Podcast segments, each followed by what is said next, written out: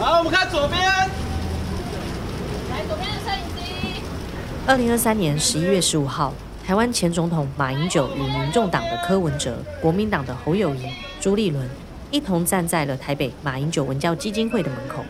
他们刚刚经过了两个多小时的协商，此刻四个人手搭着手，宣布达成共识的声明，似乎也宣示着民众党准备与国民党进行结盟。我相信我们为台湾的政治史上缔造了一个新的纪录。我一开始就不觉得蓝白合会成功。大家放下个人，在政党的合作下往前迈进，完成第三波的民主改革。不管是今年上半年各种喊话，像是要商家联合政府啦，因为在台湾的历史上从来没有过联合政府，所以联合政府如何组织、如何运作，哦，这个当然都是一个尝试。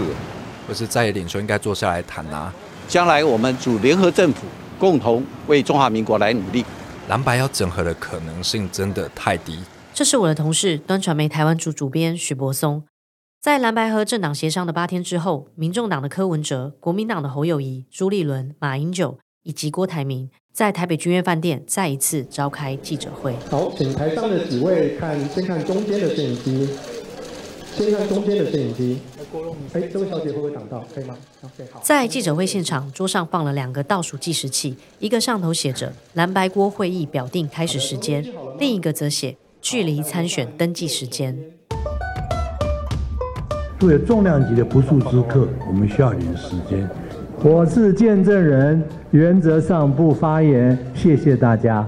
不然就找一个饭店都可以。他需要找一个理由退选。但是把私人之间的简讯拿出来念哦，通常这个是名嘴跟侧翼在做的事，不是总统要做的事。但很不幸的，好像是无言的结局。也许这是中华民国的命运吧。好，那谢谢各位，谢谢各位媒体，谢谢大家，谢谢大家，我们真的不要再扫民调了。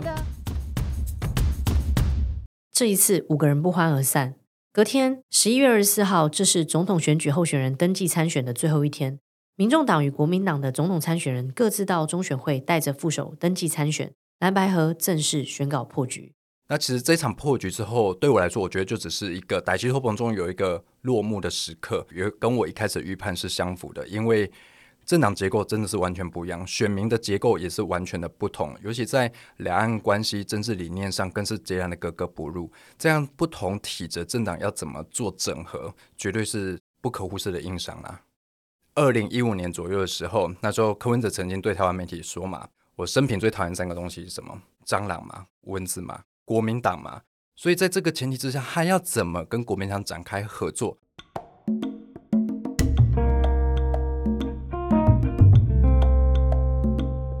我觉得，如果从结局来看，它确实凸显出台湾小党在选举上的一些困境，以及他所面临的处境是什么。那当然，这样的处境从过去的亲民党开始也好，确实都大家都在重蹈历史上的覆辙了。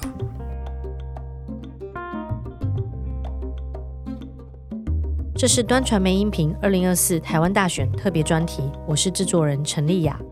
自从台湾实施民主化选举以来，除了国民党与民进党两大党之外，总会有其他政党希望以超越蓝绿的路径而起，形成一股足以撼动蓝绿的第三势力。但最终却都会陷入困局。为何在台湾第三势力始终无法突围，成为政治版图上的另一股中坚力量？今天是一月五号，星期五，距离二零二四台湾大选投票日还有八天。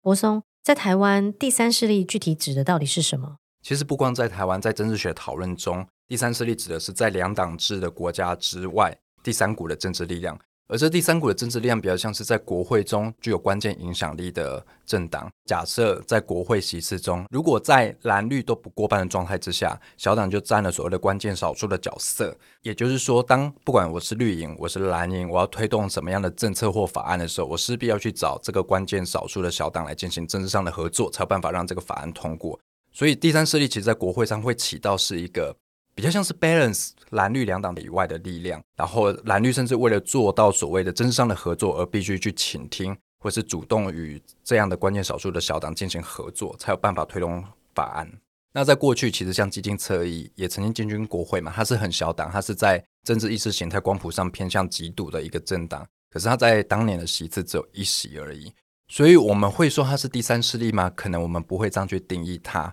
而是说小党进到国会。所以我觉得我们可以把第三势力理解为小党中最具竞争力的一个政党，但并不等同于第三势力就等同于小党。那如果这个小党要在国会起到关键少数的位置，通常会需要怎样的过程？以台湾的选制来说的话，通常我们在大选期就会拿到三张选票，一张是总统票，决定你未来总统人选是谁；第二张是你的立委票，你要投给谁？这个立委就是所谓的区域立委，像我所在地区是台北市的新义松山区嘛，那我的立委选举票上面可能有许淑华、有徐小新这些所谓的候选人。那第三张票是所谓的政党票，那政党票的设计规则比较像是说，你获得五趴的得票率之后，你就可以依比例去分配你的席次。这个五趴其实大家可以换算，它是多少张的票数？其实换算出来是七十万张的选票。所以也就是说，你要获得七十万张选票之后呢，你才有办法去分配你的不分区的立委席次。那从台湾开始民主化选举之后，有没有令你印象深刻，或是曾经撼动到蓝绿的第三势力？其实以台湾来说，或者以所谓的民主国家来说，第三势力或者是小党，并不是什么太新鲜的事情。那如果讲到台湾的第三势力曾经撼动到蓝绿结构的话，其实我觉得必须要谈亲民党。民党是由前台湾省省长宋楚瑜所创立的一个政党嘛？那他在两千年成立，两千零一年在国会选举中就拿下四十六个席次，他取代了在之前的新党，成为国会当时最大力量的第三实力政党。我们大家一起为台湾的政治清明来共同努力，好不好？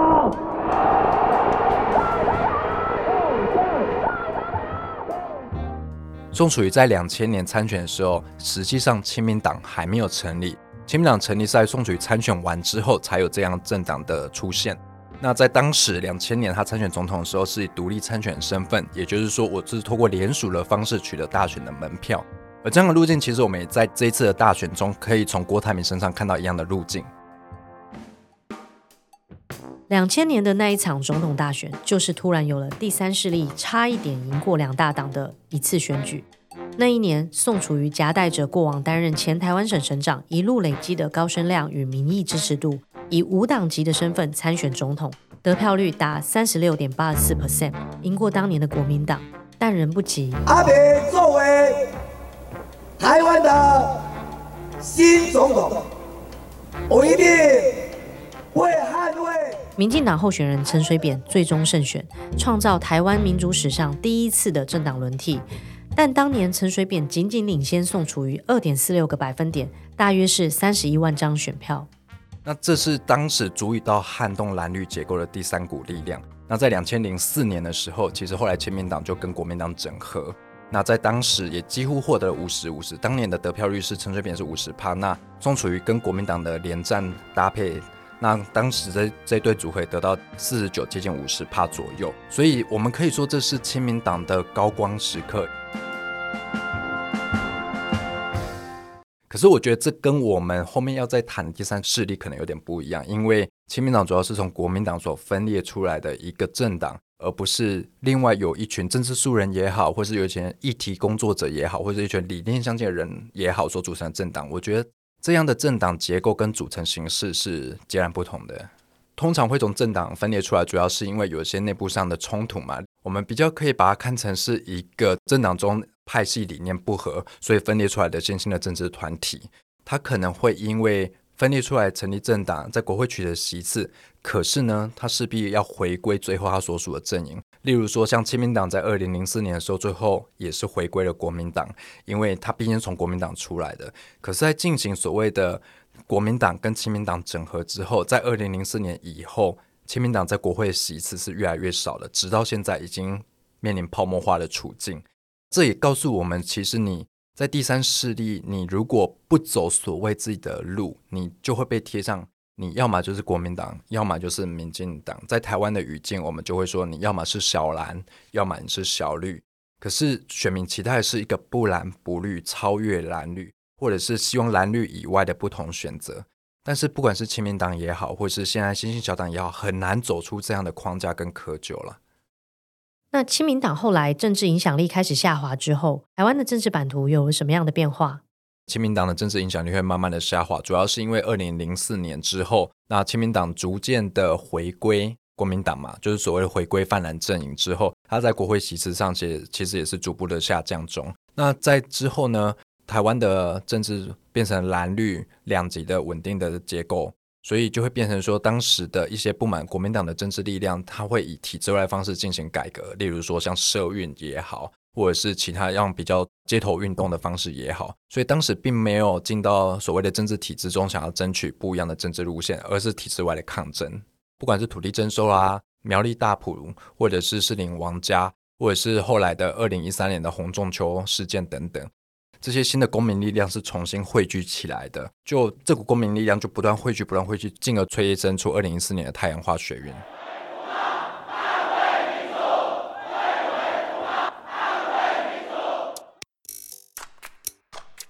二零一四年三月十八号，因为反对前一天国民党立委张庆忠强行通过审查海峡两岸服务贸易协议，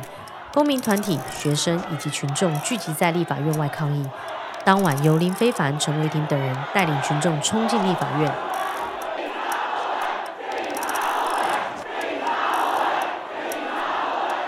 占领议场，展开长达二十四天的抗争。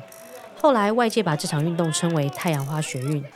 太阳花学运促成了空前的抗争浪潮，一度引发五十万人上街抗议。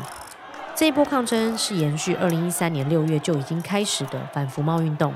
当时有民众反对马英九政府与中国政府密切合作，反对中国因素影响台湾，引发了抗中情绪。而在太阳花学运当中崭露头角的几名成员，像是林非凡、陈维霆、邱显志、黄国昌、赖品妤、吴峥等人，在运动结束之后，试图以不同的方式延续影响力。其中，二零一五年一月，由林昌佐以及律师林丰正、邱显志等人成立的新政党时代力量。普遍被认为是承接太阳花学运能量而出现的第三势力，标榜着进步价值。当时时代力量被赋予很高期待，是希望可以走出一条不蓝不绿的道路。然后时代力量也顺应了这一股公民社会的期待，之后他们成立了这样的第三势力的政党。这些进步的力量正在改变这个国家。从今天开始，我们就要把这些进步的力量凝聚起来。当时他们的目标确实是希望有一个所谓的新政治。那这样的新政治代表的是，不管是劳权啊、人权啊、环境议题也好，他们希望可以走出有别以往过去建制派政党的一些路线。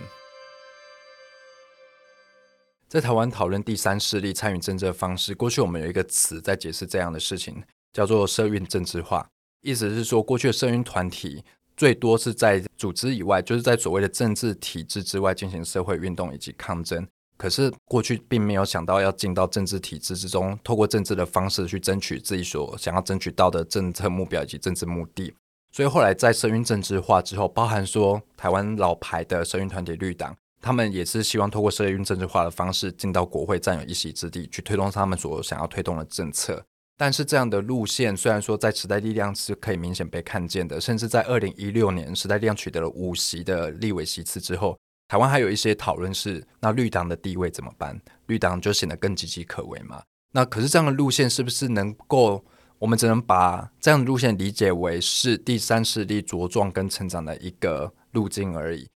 但时代力量在汇聚了当时社会对新政治的期待之后，为什么在往后几年却又面临了困境？如果说选民真的期待一个不蓝不绿的路线，那在时代力量身上又要怎么解释？呃，我觉得我回到台湾的选举文化或选民结构来看好了，我觉得这是一个非常有趣的问题。例如说，在过去的时候，大家会希望所谓的不蓝不绿，那我们很自然而然是不是想到选民是不是应该支持一些议题性的小党？可是我们在不蓝不绿以外，大家却不会把票投向这些议题性的小党。那当议题性的小党标榜自己不蓝不绿的时候，那他们其实基本上是没有任何选票的。而且我觉得这边必须我们定义什么叫不蓝不绿。我在政治意识形态是一个光谱，那我在政治光谱上，不管是接近国民党也好，或是接近民进党也好，势必会涉及到一定程度的蓝绿之分。所以我会觉得这会比较像是一个想象或是一个期待，而这样的期待跟想象是完全跳脱政治场域的期待。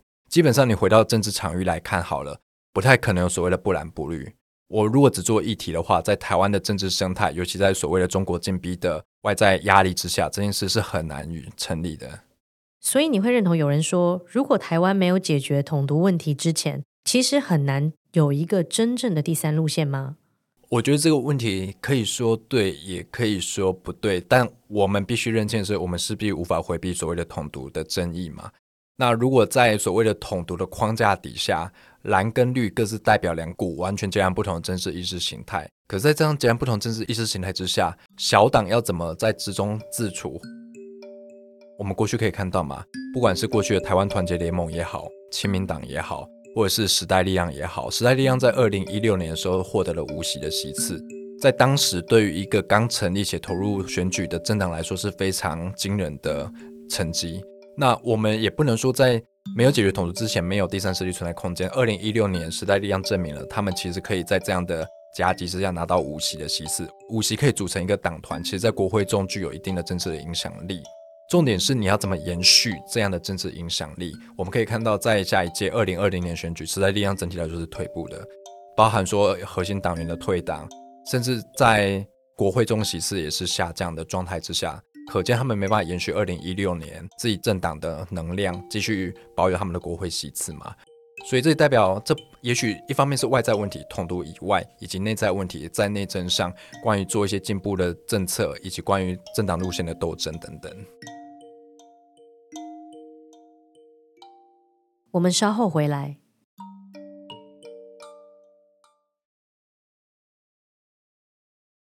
柏松在太阳花学运之后，延续这股能量受益的，好像不只有时代力量，其实还包含柯文哲。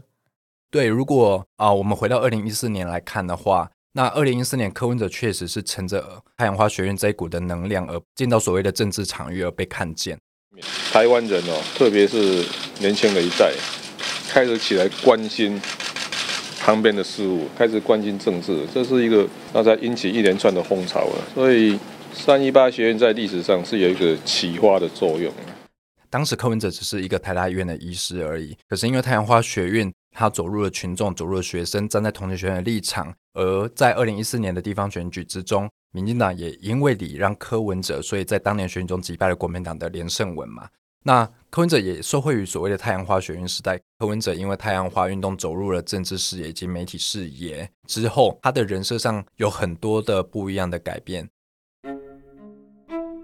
例如说，在最早期的时候，他在曾经在节目上说他是个墨绿，在台湾的语境来说，墨绿就是深绿色的意思，代表说他的政治意识形态是偏向深绿的。可是之后呢，我们可以看到他随着跟民进党合作的失败，开始跟民进党撕破脸，开始在批评民进党，以及后来他成立台湾民众党，先是去吸纳了亲民党的传统势力，例如说像黄珊珊，接着又开始放话要展开跟国民党的合作。所以我们可以看到，他其实在台湾的主要政党之中，他几乎都轮过了一轮，亲民党也合作过。民进党也合作过，民进党甚至还拱他上了台北市长的宝座。接下来他又要展开与国民党的合作，也就是说各个政党都是他结盟的对象。那我们可以回到过去，柯文哲说常讲一句话叫做“乐色不分蓝绿”嘛，这是柯文哲的金句，以及柯文哲常常说要以民众为本，所以他才成立一个所谓台湾民众党的政党嘛。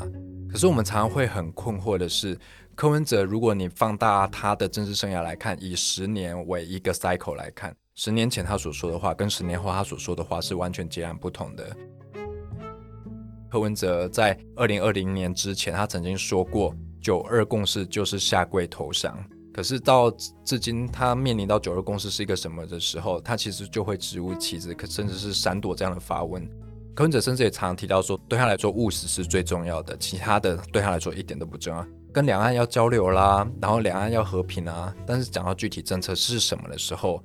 我们常常其实很难理解他的具体的措施会是什么，所以柯文哲在这十年之间，他的政治倾向，也许我们可以相信他还是深绿，可是他所展现出来的政治态度，以及说他所要结盟的对象，不断的变来变去，甚至他说出蓝绿一样烂的时候，可是我们可以看到，民众党其实吸纳很多蓝绿都不要的人，所以我们很难去定义他是一个什么样的政治人物，可是我们可以看到他为了民众党的壮大，他做了哪些的尝试。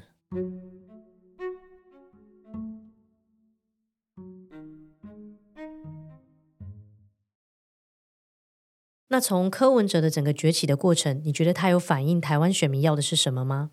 我觉得有时候台湾选民要的只是出一口气啦。我们都知道柯文哲支持者主要以年轻人居多，可是呢，这些年轻人在二零一四年的时候，他们其实并没有几岁。二零一四年的太阳花学运对他们来说已经是。历史课本中的一个历史事件了，他们并没有参与到那一阶段的政治发展，所以他们自然不知道柯文哲在当时是一个什么样的人物。加上柯文哲是因为他是一个新兴政党，加上他是政治素人，他没有传统政党的地方组织跟奥运，也没有地方所谓的啊人际网络啦、组织啦，所以他很难打所谓的陆战，他只能透过网络宣传、行销的方式，这些空战的方式来形塑他的各种的人设，以及吸纳更多年轻选民的关注。可是这里我们要注意的是，我这里用的词叫做“关注”，代表是他要的是更多的印象而已。例如说，柯文哲很擅长经营 YouTube，柯文哲很擅长经营这些短影音，那选民会透过 YouTube、透过短影音去认识到柯文哲是一个什么样的人。我如果从二零一三年开始参与这些所谓街头的集会游行跟活动的经验来看，好了。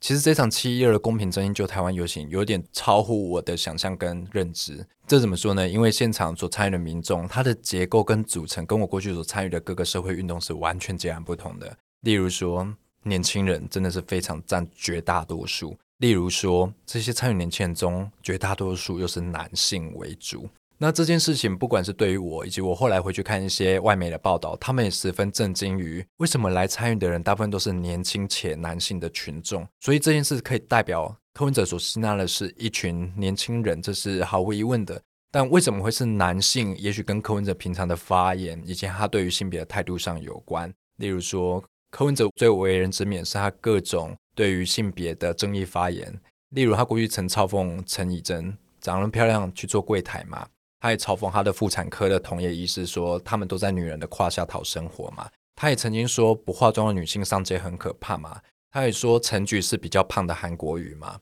他有各种对于女性外观的一些争议发言。可是他的支持者们却在我几次采访间告诉我，他们并不觉得那是一个太严重的问题。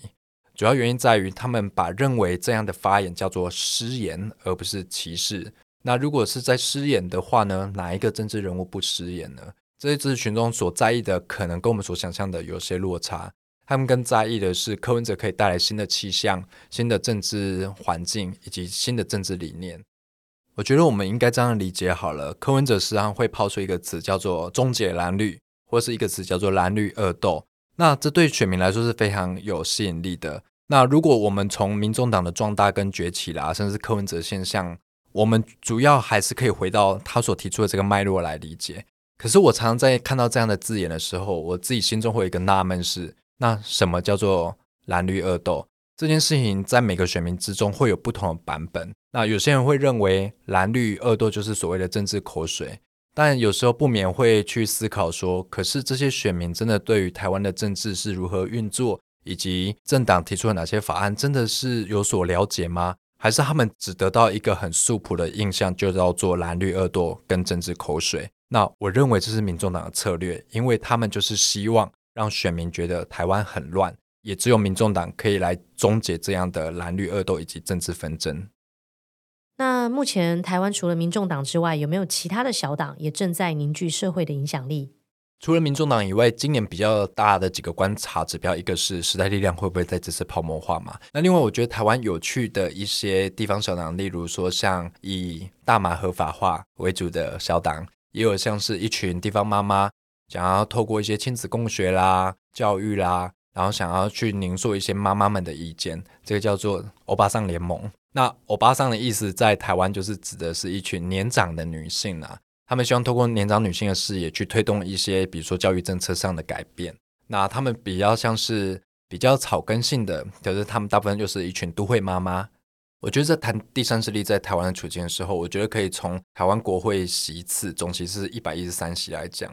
假设一个理想状态下是。传统两大党之外，我们仍有一些席次可以分配给这些议题性的小党或者是新兴的小党。对于民主社会以及民主社会的根基来说是非常有价值的，甚至是我们也可以照顾到一些弱势的声音。但也许就像你刚刚所提到的，在统独这个问题没有解决之前，我觉得这样的期待比较难以实现。但是呢，我觉得第三势力之所以成为第三势力，它不仅只存在于国会之中，它也可以成为台湾民主社会多元声音的发声平台之一啦。那柏松，你会怎么看待接下来民众党可能的发展？其实，在总统大选上，从各家民调来看，柯文哲现在的处境是比较艰难的。可是，如果从不分区立委或增党票或区域立委来说，我相信民众党有望在今年的席次上，比起上一届二零二零年再有斩获。那对民众党来说，即便现在看起来还是风风火火，有许多年轻人是向往民众党的，但在未来的时候，假设他们面临到跟谁整合这样的宿命之后，他们势必会考量自己会不会走上亲民党的后路。那目前状况看起来，在跟民进党撕破脸，在跟国民党有整合不成之后，短期之内或近几年之内，我们可能比较不会看到民众党在主动要跟谁谈整合或合作。可是，民众党必须了解到，他的年轻选民会老，如何再有新的年轻选民加入，是他们必须要面临的议题。